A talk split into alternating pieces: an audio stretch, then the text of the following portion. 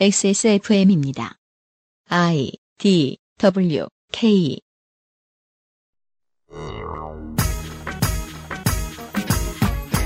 징역 30년, 95년 전두환 씨에게 내려진 1심의 사형 선고 이후 전직 대통령에게 떨어진 매우 강력한 구형입니다. 이에 맞물려 근래에는 가치 있는 헌법과 민주주의를 위해 수십 년간 싸운 한국의 시민들을 기리는 예술 작품들이 쏟아져 나왔지요. 2016년의 변화를 예고했고 그 뿌리가 된 87년을 이야기하는 작품들 말입니다. 하지만 본 PD는 87년에 초등학교 저학년 학생이었고요. 민주화 운동에 참여하지 못했습니다. 저의 감수성 넘치는 시절은 호헌철폐 운동이 아닌 금모으기 운동과 함께 흘러갔지요. 지금의 3, 40대가 뚫고 나온 IMF 시대, 우리를 어떤 사람으로 바꾸어 놓았을까요? 2018년 3.1절 주간의 그것은 알기 싫다는 87세대 10년 후의 97세대, IMF 시대의 청년기를 보낸 사람들의 이야기를 기록한 신간 IMF 키즈의 생애의 저자와 함께 한국인의 앞으로의 삶을 예측하는 시간을 가져보고자 합니다.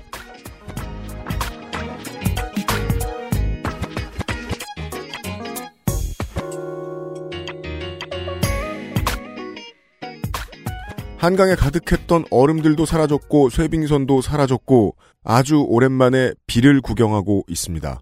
밤섬 앞에서 보내드리는 XSFM의 시사교양 팟캐스트 그것은 알기 싫다 2018년 3월의 첫 번째 주간 에 인사드립니다. 262회 목요일 순서입니다. XSFM의 유승균 프로듀서입니다.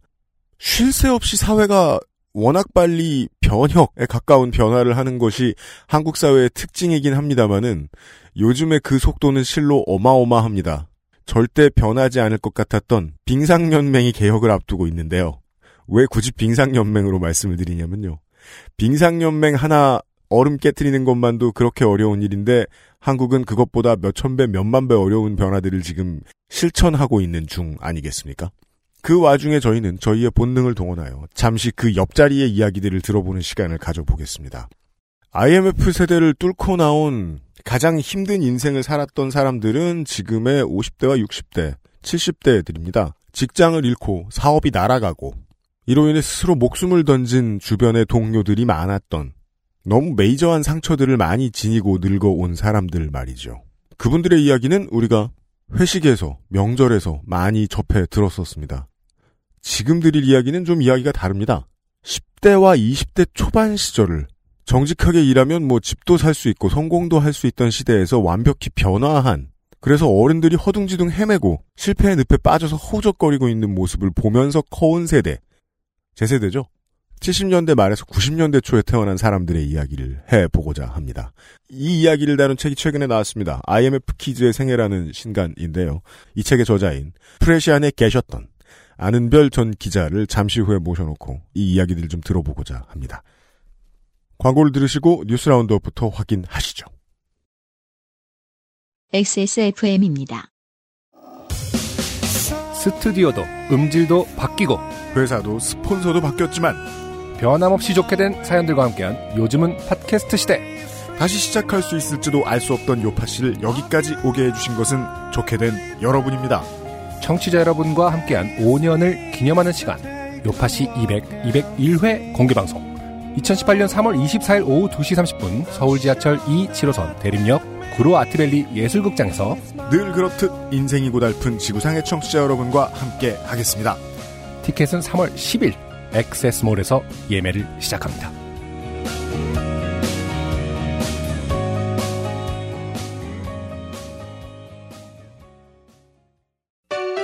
제주의 신선함에 달콤함을 더하다. 과일 그 이상의 맛. 오감 만족 과일 스낵 푸르넥 감귤 초코.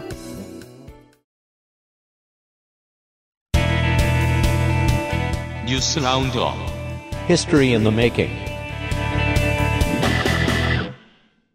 박근혜 전 대통령이 30년 구형을 받았습니다. 저희가 녹음하는 현재는 판결 장면을 국민들이 보아야겠느냐 문제로 논의 중입니다. 문재인 대통령은 미투 운동을 적극 지지한다고 했는데 네. 더 중요한 건 수석 보좌관에 의해서 말한 그 다음 얘기였습니다. 친고죄 삭제 이후의 사건은 고소 없어도 적극적으로 수사해달라. 음, 음. 경찰은 요 몇 년 새에 위에서 내려오는 수사해달라는 말을 정말로 좋아합니다. 그리고 언론에서는 이 변호사 출신 문 대통령이 사실적시에 의한 명예훼손에 대해서 메시지를 띄운 게 아니겠느냐는 해석을 했습니다. 형사처벌이라는 게 보통 최후의 수단인데 한국의 법은 최후의 수단이 기본 옵션인 경우가 너무 많다는 거죠. 그러면 이로 인해서 구제될 억울한 사람들보다 이로 인해서 입 다무느라 억울한 사람의 수가 압도적으로 많은 상태가 지속이 되는데 그게 한국 사회 분위기를 대변해주는 법이라는 거죠. 어, 이은재 의원의 당구 실력이 궁금해지는 한 주간입니다. 뉴스 아. roundup 윤세민 에디터입니다. 그 얘기를 어떻게 할까 고민했는데 뺏겼네요. 네. 박막내 할머 박막내? 박막 박막내.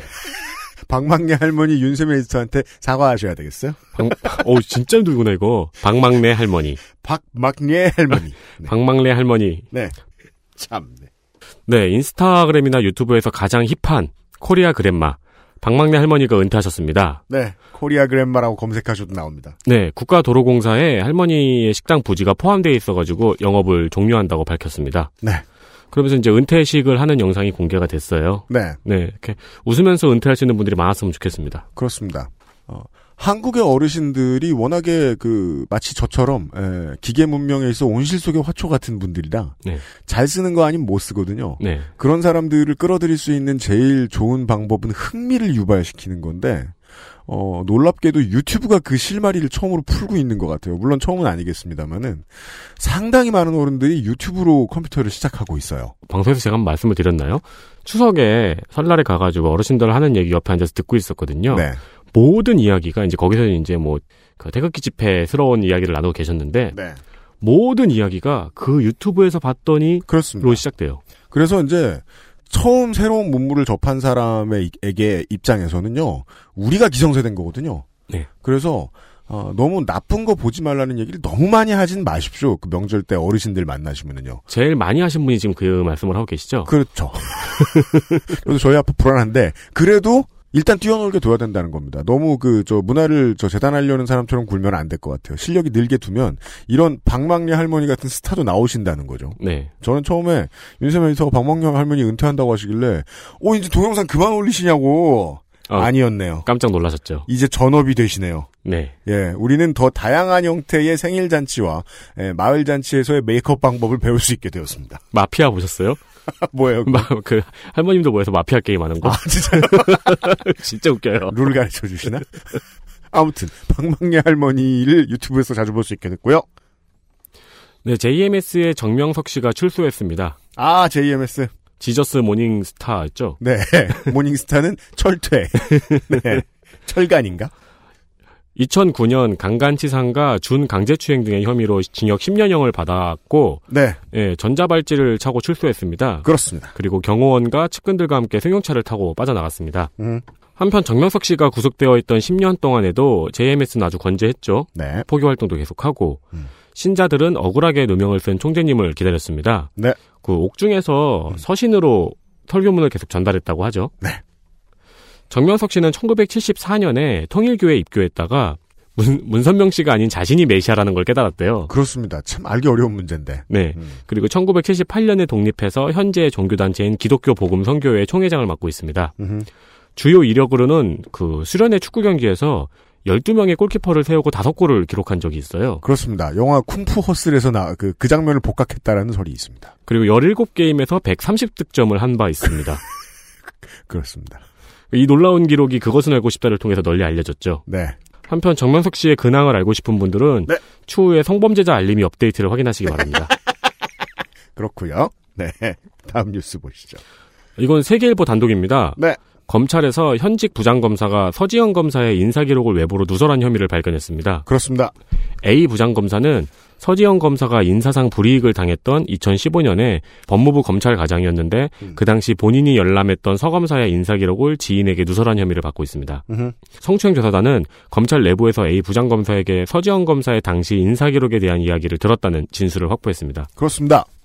처음에 저질러질 때 조직적 범죄가 아니라고 해서 성범죄가 조직적 범죄로 발전하지 않지 않겠느냐라는 생각은 순수하다라는 점을 여기서 알려주고 있습니다.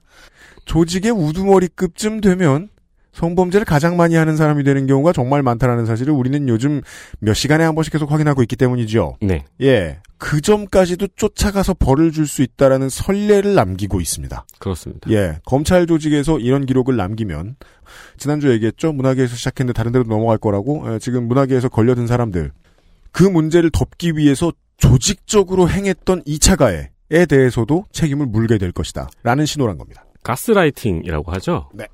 네가 잘못됐다고 주위에서 조직 주위에서 반복해서 그 말을 들으면은 음. 피해자가 결국 내가 잘못한 건가라는 생각을 하게 된다는 그렇습니다. 지금의 미투 운동 같은 경우는 피해자가 그런 생각에 빠지지 않게끔 네. 예, 언론이라든가 많은 사람들이 도와주고 있다는 점. 그러니까 그런 얘기들 지금 계속해서 들리고 있고 저희들도 뭐 수시로 받는 데이터들이 있는데요. 지금 뭐 여성의 전화 같은 곳들은 정말 역사상 이렇게 바쁜 시간이 없을 정도로 미어 터지고 있다고 하죠. 음. 예, 예, 예. 다음 보시죠. 한국 GM이 비정규직 노동자들에게 해고 통보를 했습니다. 군산 공장의 비정규직 200명은 공장 폐쇄에 따라서 3월 말까지 회사를 떠나달라는 해고 통보를 받았다고 밝혔습니다. 특히 비정규직은 정규직과 달리 보상금이나 위로금도 없이 일방적인 해고 통보만으로 내쫓기게 되었습니다. 이게요, 보통은 정규직 노사가 큰 공장을 가지고 있는 회사에서 정규직하고 중요한 협상을 할 때 가끔 하는 짓입니다. 비슷한 일을, 거의 같은 일을 비정규직으로서 되게 오랫동안 하고 있었던 사람들을 통상 교섭 이전, 그, 그, 저 뭐냐, 임금 교섭이나 이런 단체 교섭 이전에 먼저 잘라버리는 행위인데요. 아, 근데 보통은 이런 때 이제 직장을 잃게 되는 정- 비정규직 노동자는 1, 2년 된 비숙련공이 아닙니다. 그렇죠. 지금 이번에는 최대 20년까지 자동차 업무를 여기서 해오신 분들이 숙련공들이 여기에 해당되는 걸로 알고 있습니다. 한편 지난달에는 한국 GM의 창원 공장에서 140명 그리고 부평 공장에서 73명의 비정규직이 해고 통보를 받았습니다. 이는 아웃소싱 업무를 인소싱으로 돌리면서 일어난 해고 통보입니다. 창원 공장은 2014년 대법원에서 사내 협력업체 비정규직원 847명에 대한 불법 파견을 선고받은 적이 있습니다. 네. 아웃소싱에서 인소싱으로 돌린다고 말할 때요. 이거는 이제 회사에서 홍보 자료가 나가요, 무조건. 음, 아웃소싱에서 인소싱으로 돌리는 거니까 이거는 뭐 착한 해고라는 말까지는 하지 않습니다만 그런 표현을 하고 싶은 거죠. 이제 그렇게 되면 사람들은 그 직원들의 고용 승계가 될 거라고 생각을 하잖아요. 네. 그때 중요하게 보시면 좋을 심증 중에 하나는 그러면 인소싱에서 늘리는 직원은 몇 명이냐. 이거 안 밝히면 무조건 의심해야 된다는 거죠. 네. 사업 축소 아니면 임원 감, 인- 인원 감축 둘 중에 하나 무조건이다라고 보시는 게 저는 옳다고 보는 겁니다. 그리고 여기서 등장한 중요한 단어는 둘입니다. 창원 공장과 부평 공장입니다. 네. GM은 군산 공장이 시작이 아니겠느냐. 군산 공장만 나가는 것이 아니라 이것은 아마 지금 GM에 계시는 분들이 창원과 부평에 계시는 분들이 가장 많이 생각하시는 부분일 것 같습니다. 네. 예, 아, 이게 시작이다 아직 하나 더 있습니다. 더불어민주당 이재정 의원이 2008년 청와대에서 제2롯데월드와 관련한 여론관리 문서의 필사본을 공개했습니다. 문서에는 당시 야당과 친박 의원 그리고 좌파 언론의 정치 공세를 언급하고 특히 제가 방송에서 여러 번 말했었죠. 성남 지역민들의 집단 행동도 위험 요소로 언급되어 있습니다. 성남 지역민들이 성났을 것이다. 네. 네, 윤세민의 발음을 주의해 주십시오. 또한 국내의 경제 악화, 위기 상황이란 분위기를 최대한 활용이라는 문장도 있었고요. 그죠. 경제가 악화됐으니까 잠실에 큰 건물을 짓자. 네. 그리고 전문가, 언론기고, 칼럼을 통한 제2롯데월드 건설 필요성 홍보 방안 등이 제시되어 있었습니다. 그리고 특이한 거는 정부의 지원을 바탕으로 롯데 측에도 건설을 설득하라는 내용이 있었어요. 네. 이게 제일 중요한 문장입니다. 그리고 반대 세력에 대항하는 전담부처도 배정되어 있었고요. 이 문서는 국가기로, 국가기록원에 이관된 이명박 정부 시절 청와대의 문건들을 이재정 의원이 열람해서 직접 손으로 옮겨 적어 언론에 공개했습니다. 그렇습니다. 어, 롯데의 모티베이션은 이명박 청와대에 비하면 되게 순수했다는 건 제가 옛날부터 들어서 알고 있었어요. 이미 그 노무현 정부 말기 때쯤부터 어, 쉽게 말해 정신이 오락가락하던 무슨 몽유병도 있는 것 같았고 이랬던 신격호 회장 노병에 상당히 시달리고 있었던 입버릇으로 달고 살았던 아시아 최대의 뭐 어떠어떠한 이런 건물을 하나 짓고 싶다. 음, 음. 하나 있었으면 좋겠다. 뭐 국가에 뭐 남기고 싶다. 네. 그 이야기를 그냥 유지처럼 떠받들고 있던 거예요. 롯- 롯데는요? 신가가. 예. 네. 그랬는데 2008년부터 제2롯데월드와 관련된 여론 관리를 하라고 지시를 하잖아요. 네. 근데 이명박 정부는 그때 들어온 정부거든요. 아, 들어오자마자 들어오자마자 하면서 롯데를 설득하래요. 근데 롯데를 여기 설득하라는 건 뭡니까? 너네 하기 싫은 걸 하라는 게 아니죠. 우리가 도와줄 테니까 해줘. 네. 청와대 측이 먼저 제안했다. 이거는 보통 저희 같은 작은 회사들이 그 큰 회사에다가 우리한테 수주 달라고 네네. 프로포즈 할 때 쓰는 방식이란 말입니다. 음. 제1롯데월드는 신격호 회장이 하고 싶었지만 신격호 회장은 되는지 안 되는지도 종종, 종종, 종종 까먹는 늙은 사람이고 많이 늙은 사람이고 네. 이명박 정부의 마케팅에 의한 결과물이 아니겠느냐. 그 수주를 넣을 때요, 제안을 할 때요, 음. 거기에 뭐 정부 지원 항목 같은 게 자주 들어가거든요. 네. 교육 쪽 업- 사업은 정부 지원을 받는 경우가 많으니까. 네. 그래서 뭐 사업 수행은 어쩌고저쩌고 정부 지원해서 이만큼을 어떻게 지원받을 수 있습니다. 음. 라는 제안서 내용이 들어가는데, 정부가 제안서에 그 내용을 넣을 수도 있네요. 최순실이 했던 말을 사주고 뭘 해주면 뭘 해주겠다. 음, 음. 라는 첫 제안하고 비슷한 거거든요. 그래서 지금 이명박 정부의 비리가 얼마나 밝혀질지를 국민들이 너무 기대해도 좋은 겁니다. 여기는 프로였으니까. 박근혜 최순실 팀과 다르게. 네. 예. 아, 이런 얘기였습니다. 아, 윤세민 에디터 수고했습니다. 네, 감사합니다. 그것은 알기 싫다는 이탈리아에서 온 케이크 라 파스티체리아에서 도와주고 있습니다. XSFM입니다. Maestro pasticcere. La pasticceria. 출근 전에 빤도로 챙겨 먹고 나가니까 맛있고 속도 든든하니까 너무 좋던데. 그치. 천연 재료로 만들어진 빵이라 부대 끼는 것도 없고 참 좋더라고. 이렇게 식탁 위에 계속 놔둬도 되는 거야? 어, 그렇게 보관하는 거야. 이탈리아 전통 방식인 천연 발효로 만들어서 상온에둬야 더 맛있어. 방부제 들어간 거 아니야? 방부제는커녕 그은한 이스트도 안 쓴다고. 이탈리아에서도 파티에서나 올린다는 고급 음식을 매일 아침 먹을 수 있는 건 우리 동네에서 우리밖에 없을걸? 아무나 만들 수 있는 빵 같진 않아. 당신의 식탁은 매일같이 특별한 날. 이탈리아에서 온 케이크 라 파스티체리아. 질리지 않는 여섯 가지 영양 밥상. 맛있는 취향 저격. 아임웰 굿밸런스 도시락. 광고 들었습니다. 1997년 여름에 아, 인도네시아, 태국, 말레이시아 등의 아시아의 신흥개발도상국을 강타, 강타 했던 외환 위기가 몇 달 안 가서 한국을 덮쳤었습니다. 그 크기는 아시아의 다른 국가들을 압도하는 수준이었습니다. 안 그래도 안 좋은데 달러 금리 인상도 생겨서 갚아야 할 돈이 불었고 그걸 갚느라 수출을 더 해야 되는데 어차피 수출이라는 게 경쟁력이 갑자기 제고되는 건 아니기 때문에 원화의 평가절하를 결정을 하게 되죠. 이에 따라서 갚아야 될 돈이 늘어납니다. 하다 하다 안 되면 단기 부채를 땡기죠. 지금 돌이켜보면 위기를 알리는 바로메타처럼 조선일보는 틈만 나면 우리 경제 위기 아니다. 우리 경제 문제 없다. 라는 헤드라인을 굳이 티가 나게 일면에 뽑아서 신문을 내던 1997년 11월에 김영삼 대통령은 지금은 뒷이야기가 어느 정도 공개가 됐죠. 새 대통령 오기 전에 욕을 먹어두자. 라면서 할 수 있는 마지막 성의를 보이는데 그게 11월 21일 IMF에 대한 정부의 구제금융 신청이었습니다. IMF는 IMF에 210억 달러를 포함해서 국제기관들에서 끌어모은 총 350억 달러를 지원을 하면서 고금리, 구조조정, 공기업 등 공공재 영리화를 제대로 하라는 조건을 내 겁니다. 한국통신, 가스공사, 담배 인상 공사가 민영화되고 원달러 환율이 사상 처음으로 2,000원을 넘겼었고요.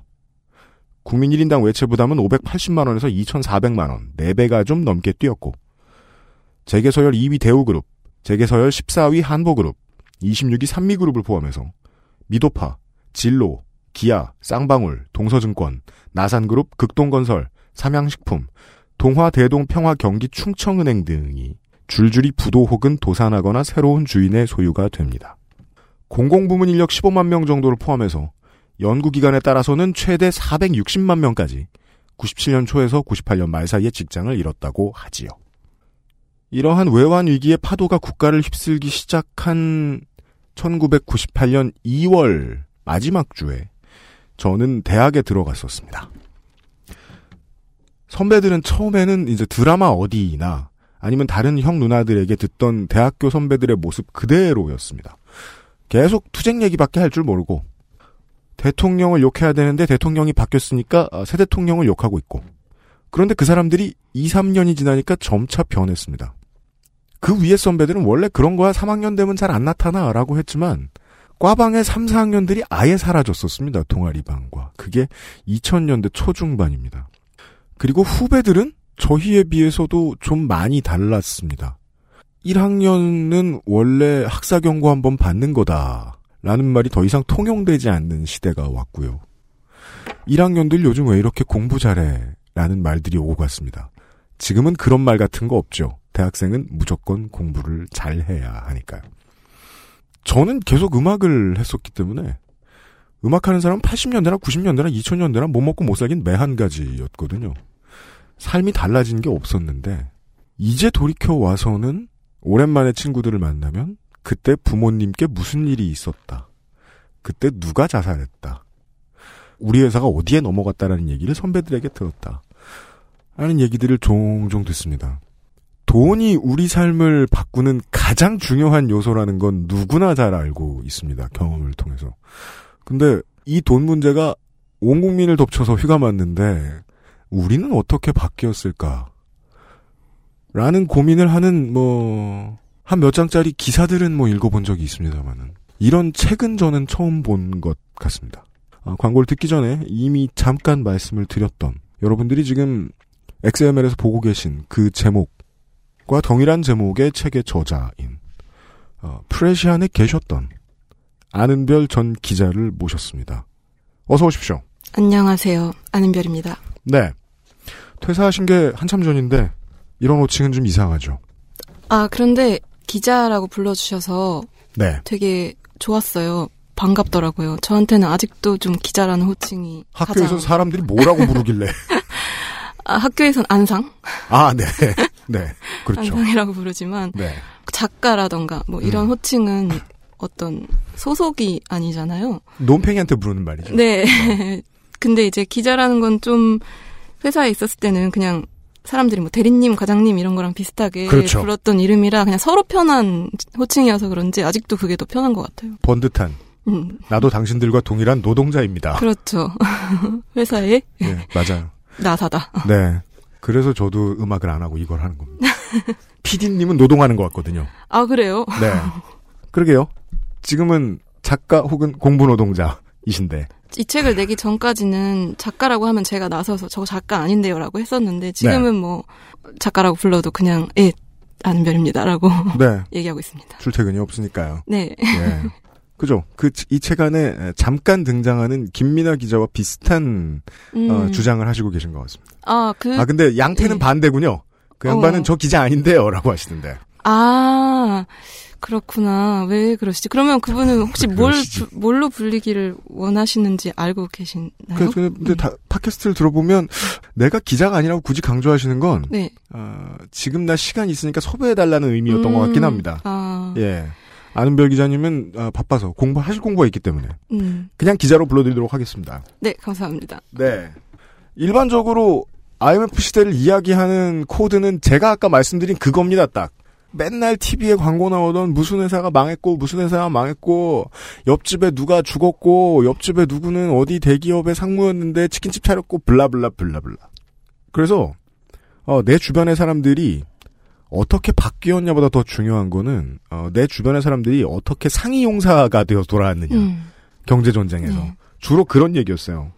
더 크게는 이제 우리 다녔던 회사가 옆 회사가 인수합병되는 경제로 말하면 대하 드라마 같은 음. 예 주로 그런 서사였는데 근데 이 책을 읽고 이, 이 책의 내용에 대해서도 앞에 잠깐 나왔는데요 40대한테는 물리적인 아픔 같은 거였는데 네.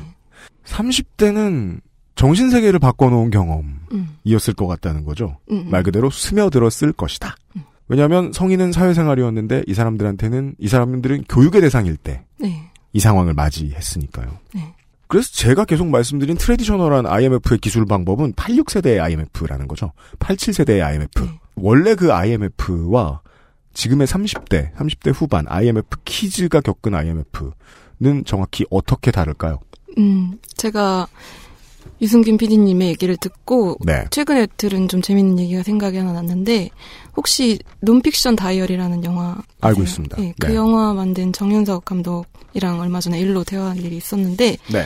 그분이 논픽션 다이어리 영화 DVD를 만들 때 네. 코멘터리 자리에 이제 CBS의 변상욱 대기자를 모셨대요. 근데 이분이랑 얘기를 해보니까 음. 그 논픽션 다이어리가 다루고 있는 그 삼풍백화점 붕괴 사고 그리고 지존파 살인 사건 네. 이런 어떤 90년대 중반에 이 감독 81년생의 눈으로 봤을 때는 굉장히 기이하고 그로테스크하고 음. 뭔가 2010년대의 자신과 굉장히 이어져 있는 것 같은데 음. 알수 없는 그런 단서로서의 사건을 이 변상욱 대기자님이 무용담으로 얘기를 하고 계셨다는 거예요. 그러니까 그분은 그때도 취재를 하셨으니까. 그렇죠. 굉장히 이제 신이 나게 막 얘기를 하시는 걸 보고 음. 물론 그분은 이제 그 당시에 많이 취재를 하셔서 아마 직접 현장에서도 가까이서 보셨을 테고 음. 그런 맥락도 있지만 한편으로는 가장 그분이 왕성하게 사회 활동을 하고 네. 활약을 했던 가장 젊었던 그런 시절을 회상하는 사람의 어떤 어투였기 때문에 굉장히 재미있었다. 아, 그렇죠. 이런 말을 하셔서 그 무용담이란 말이 지금 대학 경제 드라마라는 말과 굉장히 와닿는다고 생각했거든요. 근데 그거랑 이 IMF라는 말에 이제 세대별 어떤 감각의 다름도 약간 비슷한 맥락이라는 생각이 드는데 제가 이제 이 책에서 다룬 그 30대 IMF 키즈라고 명명한 그 세대한테는 IMF 이전에 있었던 그 소위 지금 그것마저도 이제 사후적으로 이제 얘기가 되는 어, 한국 사회에서 민주화 이후에 아주 일시적으로 포드주의적인 분배가 이루어졌던 소비가 이루어지고 소비 문화가 막, 막 왕성하게 막 이루어지고 했던 그 시기. 90년대 초중반. 네, 그 올라가던 시기에 뭔가 갑자기 딱 온 외부의 충격으로서 딱 브레이크가 걸, 브레이크가 걸리는 그런 사건으로서 IMF를 경험한 게 아니라 네. 뭔가 있었고 음. 나중에 자신이 이제 사회에 나가고 나서 사회를 경험을 했을 때 이전에 부모님들 세대가 이제 경험했던 어떤 생애 서사, 생애 주기 서사, 중산층적 삶의 전망 같은 것들이 머릿속으로는 그게 어떤 건지 알고 있는데 막상 나와 보니까 그게 맞지 않는다. 혹은 이게 이제 우리의 현실 감각이 아니다. 하나도 안 맞다. 예. 예. 그걸 이제 아, 그럼 왜 그럴까? 이건 왜 어디가 어긋난 걸까라고 음. 생각했을 때 사후적으로 발견되는 일이었던 거예요. 네. 적응을 위한 교본이 없군요. 네. 예. 그런 것들이 사실은 나와 내 주변에 사람들이 있는 위치에 큰 영향을 주지 않았었나라고 사후적으로 단서처럼 발견하게 되는 게 음. 아마 그 90년대에 있었던 일이 아닐까 싶은데 네. 예 그런 감각상의 차이가 있지 않나 네. 싶더라고요. 예. 그 어렸을 때 가진 것은 네. 보통은 행복의 매개체가 되지 않잖아요. 네. 당연히 가지고 있으니까. 아 그렇죠 무매개적으로. 예. 그리고는 뉴스에서 우울한 얘기가 자꾸 자꾸 반복이 됐고. 네. 그건 그러려니 왜냐하면 뉴스는 우울한 얘기를 하는 매체니까. 네. 원래 기업이란 늘 도산하나 봐. 음. 예. 그리고 나서 내가 20대 후반이 돼서 사회전선, 사, 직장 전선으로 뛰어들었을 때 보니까 엄마 아빠가 혹은 어른들이 이야기해주던 사회랑 너무 다르더라. 그렇죠. 그리고 그 어떤 모델 삼았던 어떤 생애 기획이 안 되는 거예요. 그런 상황에서 이제 돌아봤을 때 과거에 지금 우리가 그런 중산층적 생애 전망을 할 수 없는 네. 이유를 좀 터파봤을 때 음. 이제 발견되는 것으로서의 사건이 아니었나. 80년대는 열심히 사는 사람의 상징 중에는 적금 같은 것이 네. 있었고, 네. 예. 돈의 가치가 나를 딱히 배신하지 않았고, 적금을 몇 년 부으면 집을 샀고, 네. 예. 그 시절의 이야기를 자랑스럽게 해주는 부모님들이 키운 내가 사회에 딱 나갔을 때 만났던 사회 를 음. 겪고 나서 한참 지나서야 좀 느낄까 말까 한 상황인 거는 네. 이 책에 등장한 모든 인터뷰들도 마찬가지였겠군요, 그럼. 네. 네. 그렇습니다. 네. 그, 그래서 이 서문에 이런 얘기가 있습니다. 네. 이 책에는 당시의 신문 지면을 차지했던 수많은 몰락의 드라마는 없고, 이 막연한 구조적 변동이 한 사람의 라이프 코스 속에 남긴 흔적들은 있다. 자, 아까 쉽게 썼잖아요? 기성세대가 입은 금전적 피해를 기록하는 건 상대적으로 아주 쉬운 일입니다. 많은 사람들이 그렇게 또 해왔고. 뒤집어서 삶에 스며든 흔적을 찾는 건 너무 어렵습니다. 음. 예, 무슨 그 방금 사귄 애인인데 얘 성격 왜 이래 이거 알아내는데 20년 걸릴 거 아니에요. 네. 예. 그 뒤엔 내가 그 사람한테 죽은 뒤일 거려. 음. 일단 인터뷰 본인들부터 지금 말씀해 주셨던 대로 잘 못 느꼈었을 것 같은데 내가 IMF 시대를 겪으면서 어떻게 변했지? 내가 어떻게 컸는지를 내가 어떻게 알아? 음. 그 작업을 하신 거 아닙니까? 예. 어렵다고 말씀해 주셨는데 그래서 사실 애초부터 저는 어떤 실증을 네. 하는 거에 목표를 두지 않았던 것 같아요. 그러니까 점괘는 없고. 네. 예. 실증을 목표로 삼게 되면 IMF 키즈라는 이름을 붙인 이유가 네. 이 세대가 IMF로 인한 IMF 외환 위기 구제금융 사태로 인한 어떤 변화에 가장 큰 영향을 받고 가장 큰 피해를 입었다는 것이 네. 비교를 통해서 입증이 되어야 될 텐데 그죠. 근데 그 작업을 하는 게 애초에 목표는 아니었던 것 같아요. 왜냐면 자살한 중소기업 사장님하고 비교할 수는 없을 거 아니에요. 그죠? 네. 예. 그렇게 돼버리면은 이게 가장 불행하다. 우리가 가장 많은 피해를 입었다. 이런 식의 어떤 불행서사 배틀이 어떻게 그- 이것이 상처가 아니라 할 수 있겠는가 같은 거 말이죠. 네 그렇게 될 것 같다는 생각이 들었고 그래서 저 그런 불행서사 목표들은- 배틀 좋네요. 네. 아 그것도 뭐 물론 네 좋은 계획이 될 수 있을 거라고 생각하지만 네. 그렇다면 그렇게 뭐 줄 세우기 식으로 네. 이야기하는데 관심이 없다면 도대체 뭐냐? 음. 당연히 그 IMF 구제금융 사태로 대변되는 어떤 음.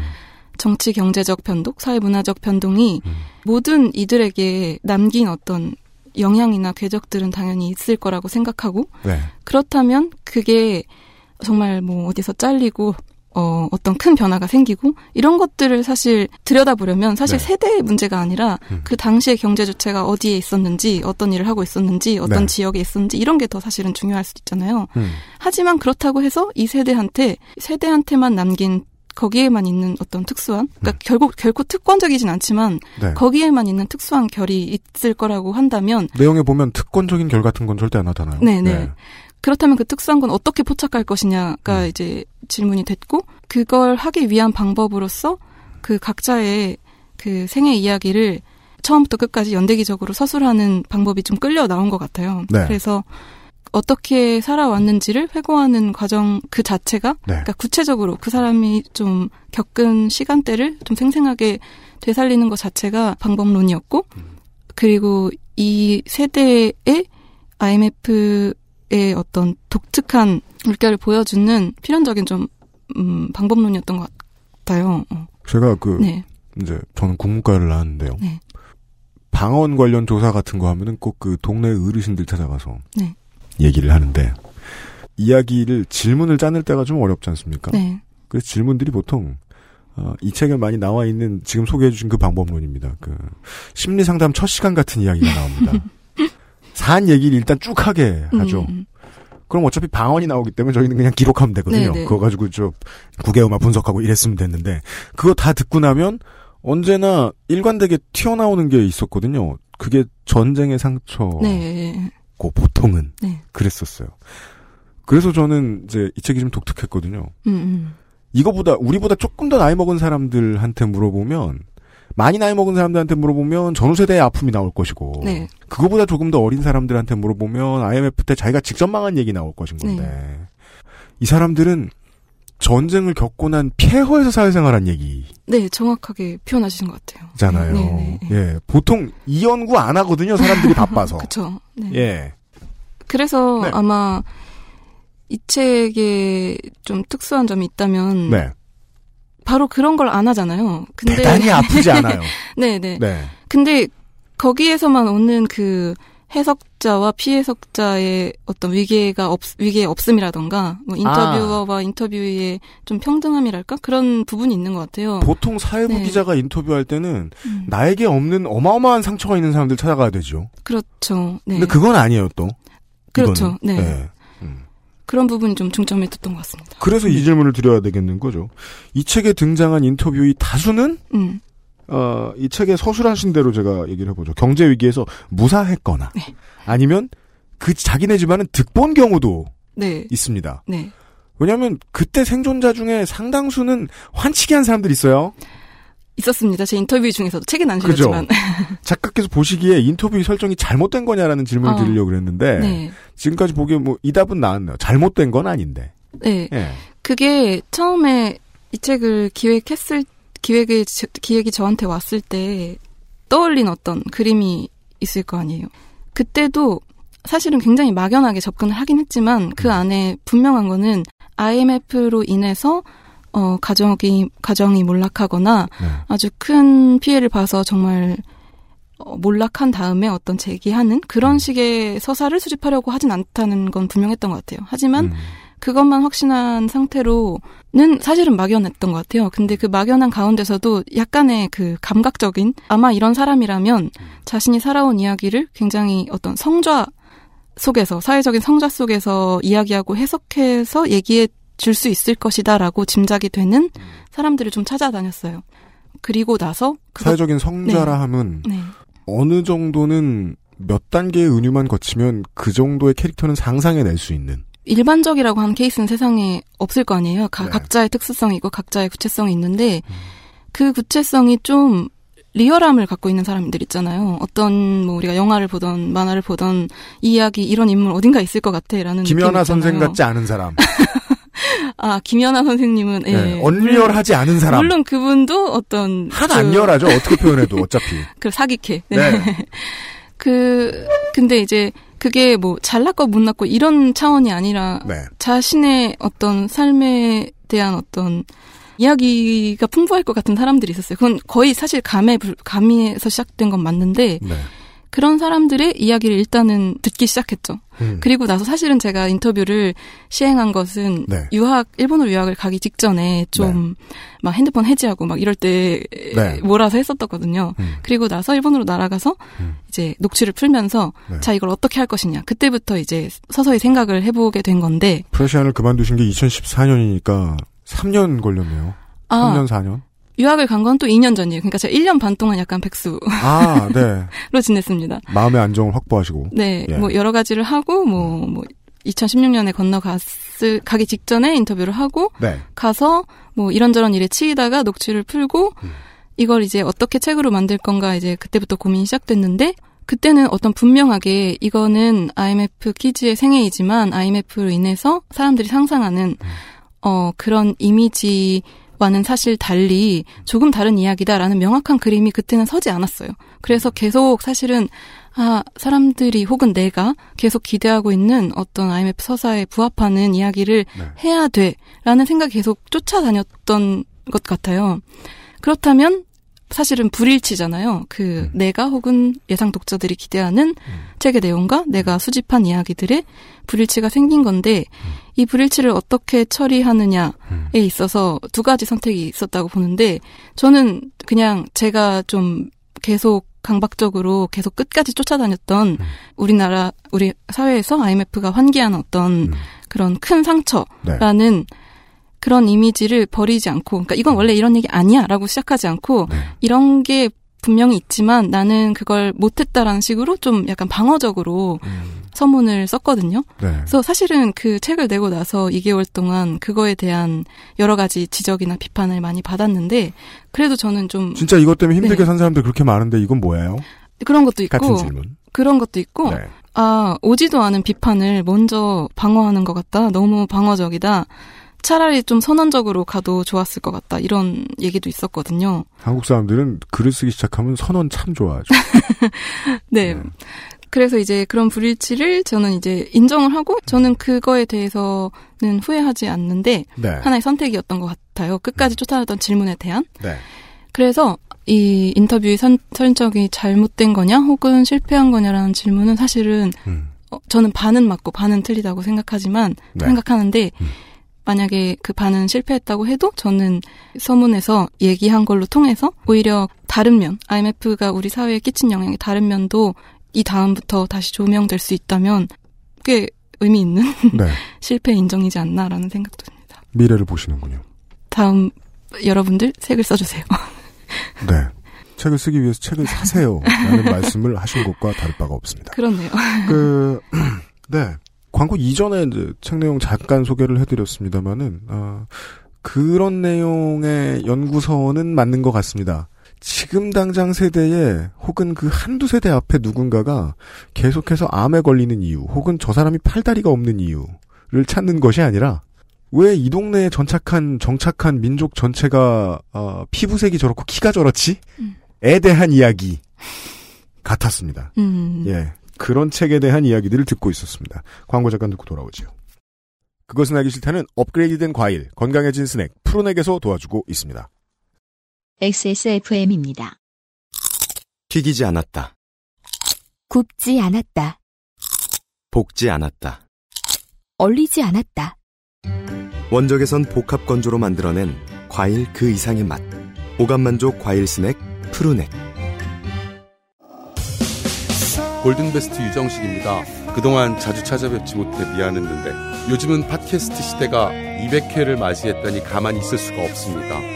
2018년 3월 24일 토요일 오후 2시 30분 서울 지하철 2호선 7호선 대림역 구로 아트밸리 예술극장에서 유정식과 요파시 200회 공개 방송을 함께 하시죠. 티켓은 3월 10일 액세스몰에서 예매를 시작합니다.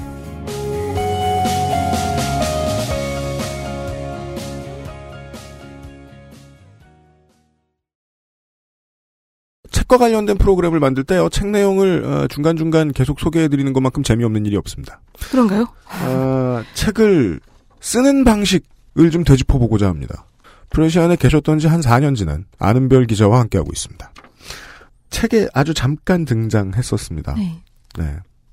원래 자기애가 센 사람은 책 10페이지만 읽어도 내용은 몰라도 자기애는 쏙 들어옵니다. 자기 얘기를 쉬지 않고 그리고 하려고 하는데 참을 때도 참는 티가 나죠. 아 근데 본인 얘기가 워낙에 없습니다. 이 책에서.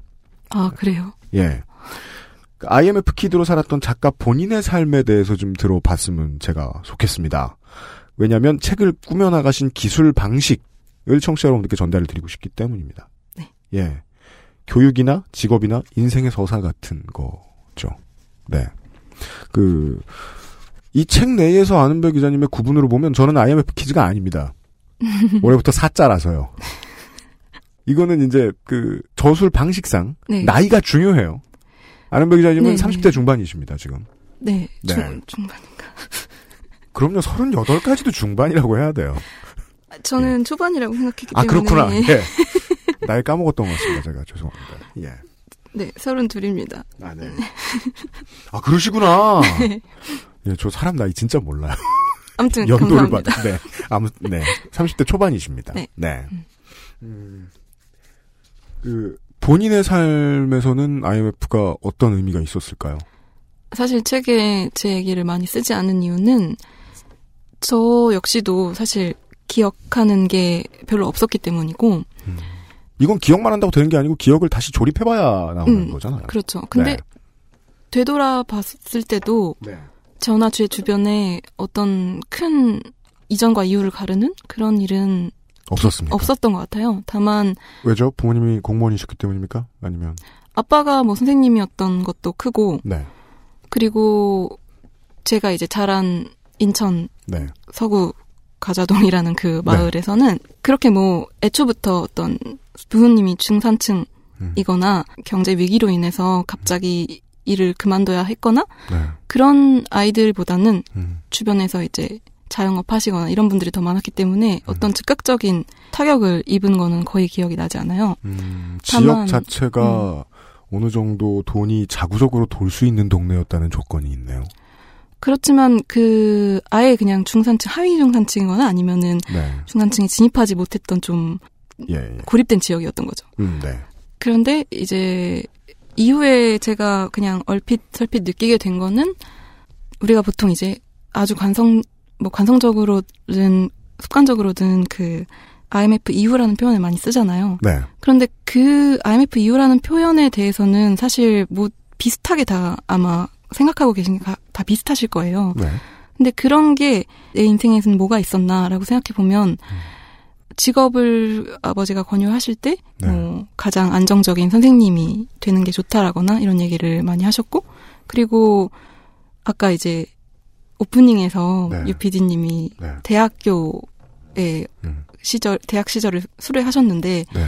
저만 해도 제가 대학에 들어갔을 때에 정확히 이제 한 3학년쯤에 소위 말해서 이제 비권 비운동권들이 네. 총학생회 당선이 되고 그런 시절이었거든요. 저희 때는 비권이란 말조차 없었습니다. 없었죠. 네. 듣도 보도 못한 사람들이라고 불렀습니다. 근데 지금은 매우 중요한 세력이죠. 지금은 어떨지 진짜 모르겠어요. 네. 그로부터 또 시간이 많이 지났으니까. 네. 근데 저는 그때 그게 변화되는 시기에 대학을 다녔고, 음. 그리고 또 생각나는 게 이제 2009년쯤에 직업을 찾아야 되는 졸업반이 됐는데 저 04학번인데 04학번이시니까, 중간에 예.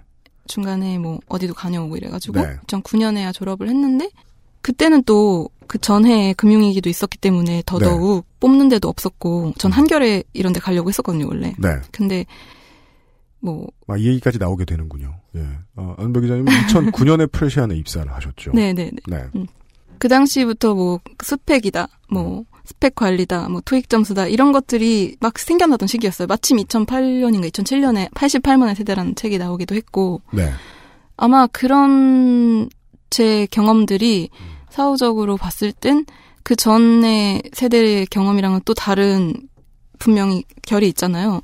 이런 것들 정도인 것 같아요. 저한테는. 제- 음. 부모님들은 그전에는 그렇게까지나 선생님 해라 공무원 해라라고 종용하지는 않았던 음, 것 같아요. 네네. 네. 그, 아, 저, 아, 저희 아버지도 이 책에 잠깐 나오지만, 네. 그 전까지는 자기의 직업에 대해서 그런 식으로 서사화하시진 않으셨어요. 그러니까, 예. 음. 이 일로 인해서, 이 일 이후에는 예전 뭐 동창들이나 이런 분들 중에 직업을 잃으신 분이 많다. 음. 근데 교사란 게 그래서 갑자기 위상이 높아져서 나도 어리둥절하다. 이런 음. 식으로 얘기를 한 적은 있으셨어요. 어, 그런 어른들의 가르침이나 아니면 학교에서 들었던 대학교에서 들었던 선배들의 이야기가 직업 선택에 영향을 줬나요? 저는. 기자는 음, 안정적인가? 아니죠. 네. 그런 얘기를 들으면서 제가 그걸 해야 돼라고 생각하지는 않았던 것 같아요. 근데 이런 거죠. 그러니까 오히려 왜 이런 감각을 공유하게 됐을까가 저한테는 계속 대학교 졸업할 때부터 좀 질문이 있었고, 다 왜 두려움과 불안을 공유할까? 네. 그리고 사실은 저도 예전에 대학 생활이 어땠는지를 모르기 때문에, 그러니까 비교항이 있는 게 아니기 때문에 사실 네. 저한테도 너무 그냥 당연한 거잖아요. 모든 것들이. 음. 이런 분위기라던가 대학은 원래 이런 건가 보다라는 거던가 그런 비교항이 있어서 느꼈다기보다는 그 당시만 해도 뭐 아무리 열심히 해도 뭐 우리가 차곡차곡 모아서 어떤 전망을 갖기 힘들 거야라는 말을 분명하게 뭐 머릿속에 되새기거나 하진 않았지만 그냥 계속 계속 이런 좀 열악한 상황을 못 벗어날 거라는 예감 같은 건 있었던 것 같아요. 아, 음, 그 선대의 감은 느껴지지 않지만 네, 미래의 전망은 어느 정도 됐다. 네, 예. 직업을 구해봤자 할 것이고 직업을 구하기 힘들 것이고 그렇죠. 그 직업은 나를 어느 어느 풍요의 선까지 데려다 주지는 절대로 못할 네. 것이다. 그래서 오히려 그런 게 막연하게나마 있었기 때문에 네. 그 제가 직업을 선택할 때는 나는 그 그때만 저는 그때는 훨씬 더 비판적인 사람이었거든요 세상에 네. 그래서 프레시안을 간 건데 그럼요. 그렇죠 조금 비판적이어가지고는 프레시안 안 그렇죠. 갔습니다. 어 정말. 보통 네 보통 비판적인 게 아니요 제가 요즘 프레시안 기자들 만나보면 되게 좋은 분들이더라고요. 예전과 달리. 아 예전과 아 여담이지만 뭐 예를 네. 들어서 그 언론 고시반이라는 게 있지 않, 않습니까? 그렇죠. 그 거기에서 장기자랑을 시켰어요 저한테 네. 들어가면은 근데 그때 제가 주한미군 철폐가를 불렀던 기억이 나요. 그러니까 그 정도로 좀 음. 이상한 애였는데 아 그러면은 이 친구는 음. 프레시안 반 이래가지고. 약간 그렇죠. 네. 그 당시에 저희 언론고시반 동기들은 프레시아는 별로 생각을 안 했던 것 같은데 음. 혹은 뭐야 공부하지 마. 너 그냥 민중의 소리 가면 돼. 네. 아무튼 사견을 들려주셨을 네. 것이다. 엄청 비판적인 사람이었는데 그 비판적인 게 약간 그런 예감이랑 연관이 있지 않았나 싶어요. 그러니까 어차피 세상은 뭔가 잘못됐어. 이런 게 좀 이제 강하게 있었고 그렇다면 내가 설마 뭐 세상 세상을 바꾼다 뭐 이런 것까지는 가지 않더라도 좀 떳떳하고 뭐 옳은 일, 좀 더 정의로운 음, 정의롭다는 좀 지금 쓰기엔 좀 무겁지만 제가 부끄럽지 않은 일 같은 걸 하고 싶었던 것 같아요. 그래서 오히려 그때는 좀 안정 안정이 뭔지도 몰랐고 사실은 뭐 지금보다 6, 7년 어렸을 때는 더 이렇게 혈기왕성하기 때문에 경제적 안정이요. 경제적 안정. 네. 어, 경제적 안정은 그땐 진짜 몰랐어요. 네. 그때는 그 제가 프레시안 입사하기 전에 들어갔던 모 잡지사에서 저한테 90만 원을 줬는데 월 90만 원을 줬는데 그것도 저는 되게 뭐 좋았거든요. 네. 네. 크- 크다고 잡지사, 느꼈거든요. 네. 네. 하여간 그때는 아무튼 음. 경제적 안정보다는 이게 더 자랑스럽고 음. 이게 더 나한테 맞고 이런 게 좀 강했어요. 그래서 프레시안에 갔고 예. 좋은 직장이었습니다. 경제적 안정에 음. 대한 지향은 돈을 벌어봐서 생기는 게 아니고 돈을 써봐야 생기잖아요. 그렇죠. 그 안정보다는 어, 심지어 매우 이데올로기적인 정의로운이라는 단어까지 써주셨어요. 음. 이걸 택하겠다라고 어, 20대 후반에 20대 중후반에 안은별 기자가 기자 지망생 안은별 네. 씨가 네. 생각을 했었다는 데에 이 표현에 나오는 기저에 깔려 있는 말씀은 그것처럼 들리네요. 음. 내가 뭐 어차피 자아를 이루어가는 직장이고 내가 이 직장에서 이런 이런 일을 해서 뭔가 정반합을 꿈꾸면서 당장 뭐 욕을 먹고 어떻게 저떻게 되더라도 종당에는 내가 사회를 좀더 낫게 만들었다는 희망도 있고 동시에 경제적인 안정에 대한 희망도 있었다면 음. 프레시안 안 갔을 것이다라는 메시지로 제가 해석해도 되겠습니까? 즉 IMF의 고통에서 그 흐름을 관통하고 있는 시대에 음.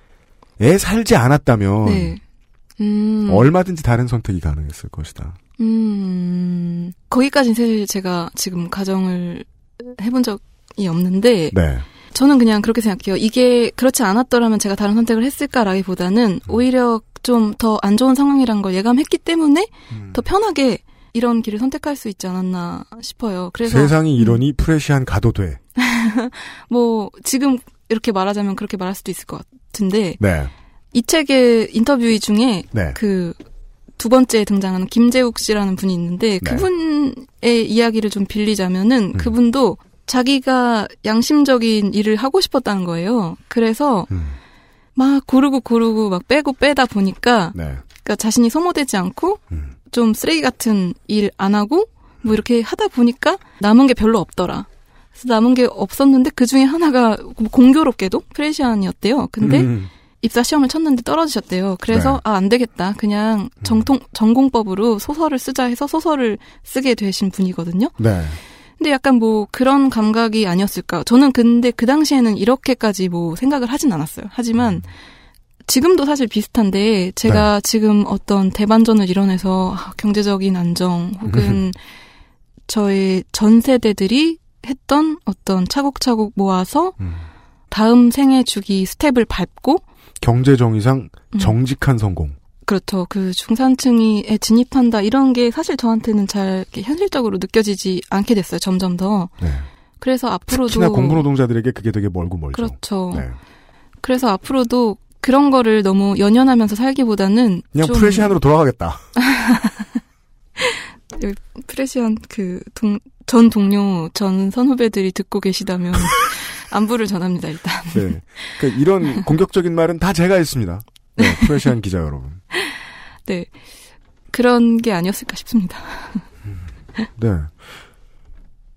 인프라가 어떻게 변형이 됐든 간에 네. 이제 뭐 사람들이 걸어간 길처럼 이제 달아 있으니까 그걸 보고 어느 정도는 본능적으로 가려던 길 약간 몇 도라도 틀긴 트셨다. 음 네. 제가 이 질문 잘 이해를 못한 것 같은데 그런가요? 네, 아, 그러니까 다시 한번 그- 여쭤봐도 될까요? 음. 과학적으로 네. 가드레일이 없는 완벽한 wide open road를 네. 걷는다면 음. 그것이 이제 이, 런 과학, 과학적인 가정인 겁니다. 그러면 사람들은 누구나 서로 다른 가고 싶은 길의 네. 끝을 놓고 음. 멀리 보고 어딘가로 걸어가겠죠. 그러다가 서로 서로 멀리 있는 다른 길을 택하겠죠. 네.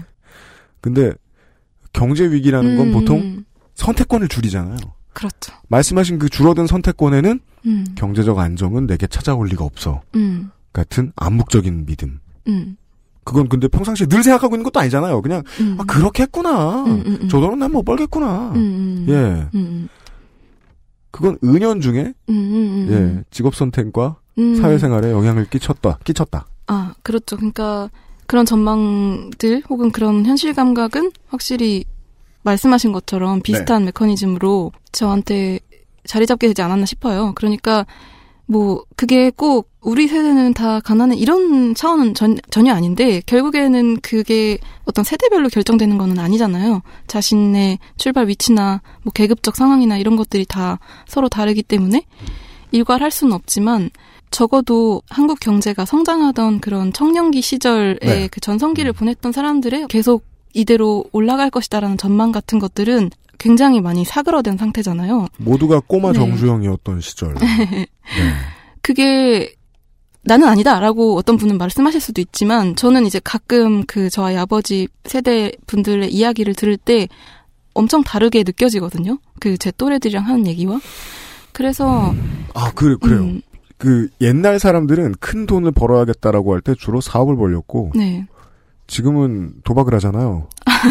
비트코인에. 네. 그리고 옛날 사람들이 벌, 돈을 많이 벌려고 했던 이유는 일가도 일으키고 뭐 기업도 일으키고 뭐 사회가 변화하고 뭐 그 와중에 돈도 많이 벌고 요런 되게 복합적인 거였는데 지금 사람들이 돈을 많이 벌고자 하는 이유는 그러지 않으면 내가 죽을까 봐. 음, 그러니까, 그렇죠. 예. 그것 맞아요. 그리고 그렇기 때문에 어떤 사람은 생존 경쟁선을 통과했다. 어떤 사람은 그렇죠. 탈락했다. 이런 것들에 대한 성패의 표상이라던가 아니면 민감하게 의식하는 것도 되게 강해진 것 같거든요. 네. 근데 사실 그거야말로 되게 안 좋은 방향이잖아요. 네. 그래서 나는 저 선을 통과 못할 거야 라는 식의 어떤 내면화가 아니라 아, 우리의 현실 감각을 좀 다, 좀 더 솔직하게 다 얘기해보자. 그리고 이 현실 감각의 기원에 뭐가 있는지 좀 서로를 좀 확인하면서 가보자.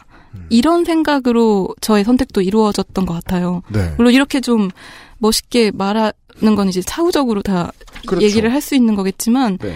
지금 이제 대화 속에서 네. 뭐 IMF 퀴즈의 생애가 하려던 얘기들이 음. 아마 다시 이제 얘기를 얘기가 돌아오는 것 같은데 네. 그런 게 아닐까 싶습니다. 그, 근데 우리의 사회를 그렇게 디자인한 건 네. 보통 지난 20년간은 고금리와 구조조정과 공기업 민영화 때문이다라고 음. 쉽게 얘기를 했단 말이에요. 이 책을 쓰시면서 다른 원인으로 좀 진하게 느껴지는 것이 있으셨습니까? 아, 아까 이미 없다고 말씀하신 것 같긴 해요. 제가 이렇게 예, 그렇죠. 이 네. 질문에 갑자기 갑자기 침묵을 한 이유는 네, 지금 미간을 대박 접었다 피셨습니다. 제가 그 서문을 또 선언적으로 쓰지 못했던 이유도 네. 이렇게 이야기를 전개하면서 어떤 사람은 굉장히 내 얘기인 것 같아, 혹은 내 주변 얘기인 것 같아라고 공감하면서 또 어떤 분들은 좀 다- 특히나 다른 세대 분들은 이렇게 낯설 수가, 이렇게 낯선데 생생하니까 굉장히 어, 독특하다. 이렇게 받아들일 정도로 큰 차이를 보이는 책이었는데 네. 아주 논리적으로 어떤 이런 이유들로 인해서 인간형이 태어났다. 혹은 이런 감각이 나타났다. 이런 얘기가 아니라 거의 사실은 오히려 지금까지 그어졌던 어떤 표상들을 피하면서 사람의 인생을 그냥 통째로 보, 보여줘, 괜찮습니다. 네, 보여줘, 보여줬기 때문인 것 같은데, 음. 그래서 지금 이제 대답을 제대로 하지 못하고 이렇게 빙빙 돌고 있거든요. 뭐 고금리 구- 구조조정 공기업 음. 말고 다른 것은 사람들마다 이유도 너무너무 다를 거고. 네. 점점 더 조심스러워지는 것 같아요. 네. 맞아요. 저도 늘 저 페이스북이나 인스타그램 볼 때마다 느껴요. 음. 예.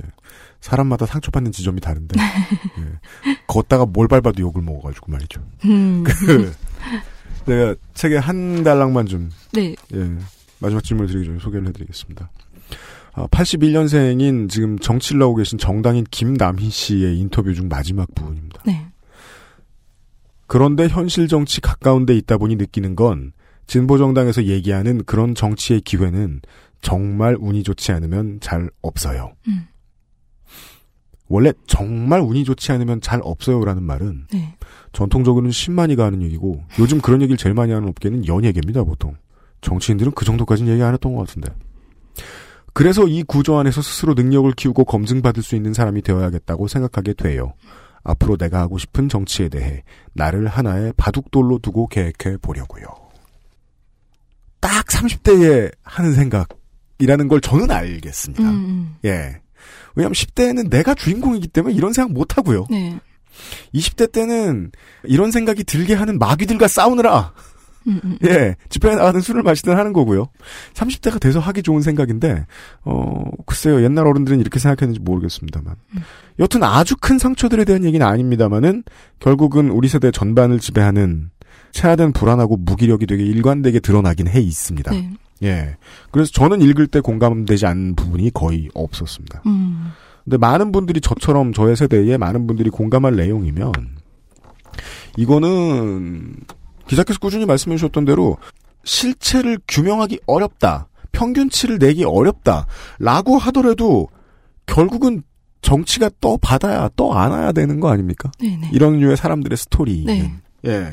IMF 키즈들을 위해서 지금의 정치가 할 수 있는 일이 있을까요? 어, 진짜 말씀하신 대로 결국에 정치의 문제는 맞는 것 같아요. 그건 너무 공감하고 그 점을 말씀해 주셔서 너무 감사드리고. 정말이에요? 저는 네. 이게 가장 도식적인 질문이라서 되게 드리기 부끄럽다고 생각했는데. 근데 이제 네. 문제는 그 정치를 어떻게 또 정의할 거냐, 어떤 식으로 접근할 거냐의 문제라서 그게 가장 어려운 문제라서 그렇죠. 이지만 결국에 큰 얘기는 결국 정치의 문제, 몫을 어떻게 분배할 것이냐의 문제는 맞다고 생각하고 제가 드릴 수 있는 말은 네. 이제 갑자기 딴 책 얘기를 좀 하자면 딴 책이요? 네. 한국에 와 있는 동안 이제 궁금한 책을 막 찾아봤는데 네. 그 중에 마강래 교수님의 네. 그 지방도시 살생부라는 책을 한권 네. 봤는데 지방도시 살생부 마광래 교수요. 네. 마강래 네. 교수님이실 겁니다. 아마. 네. 근데 그 책에 대해서 일본 고문원을 연구하시는 김시덕 선생님이 네네네.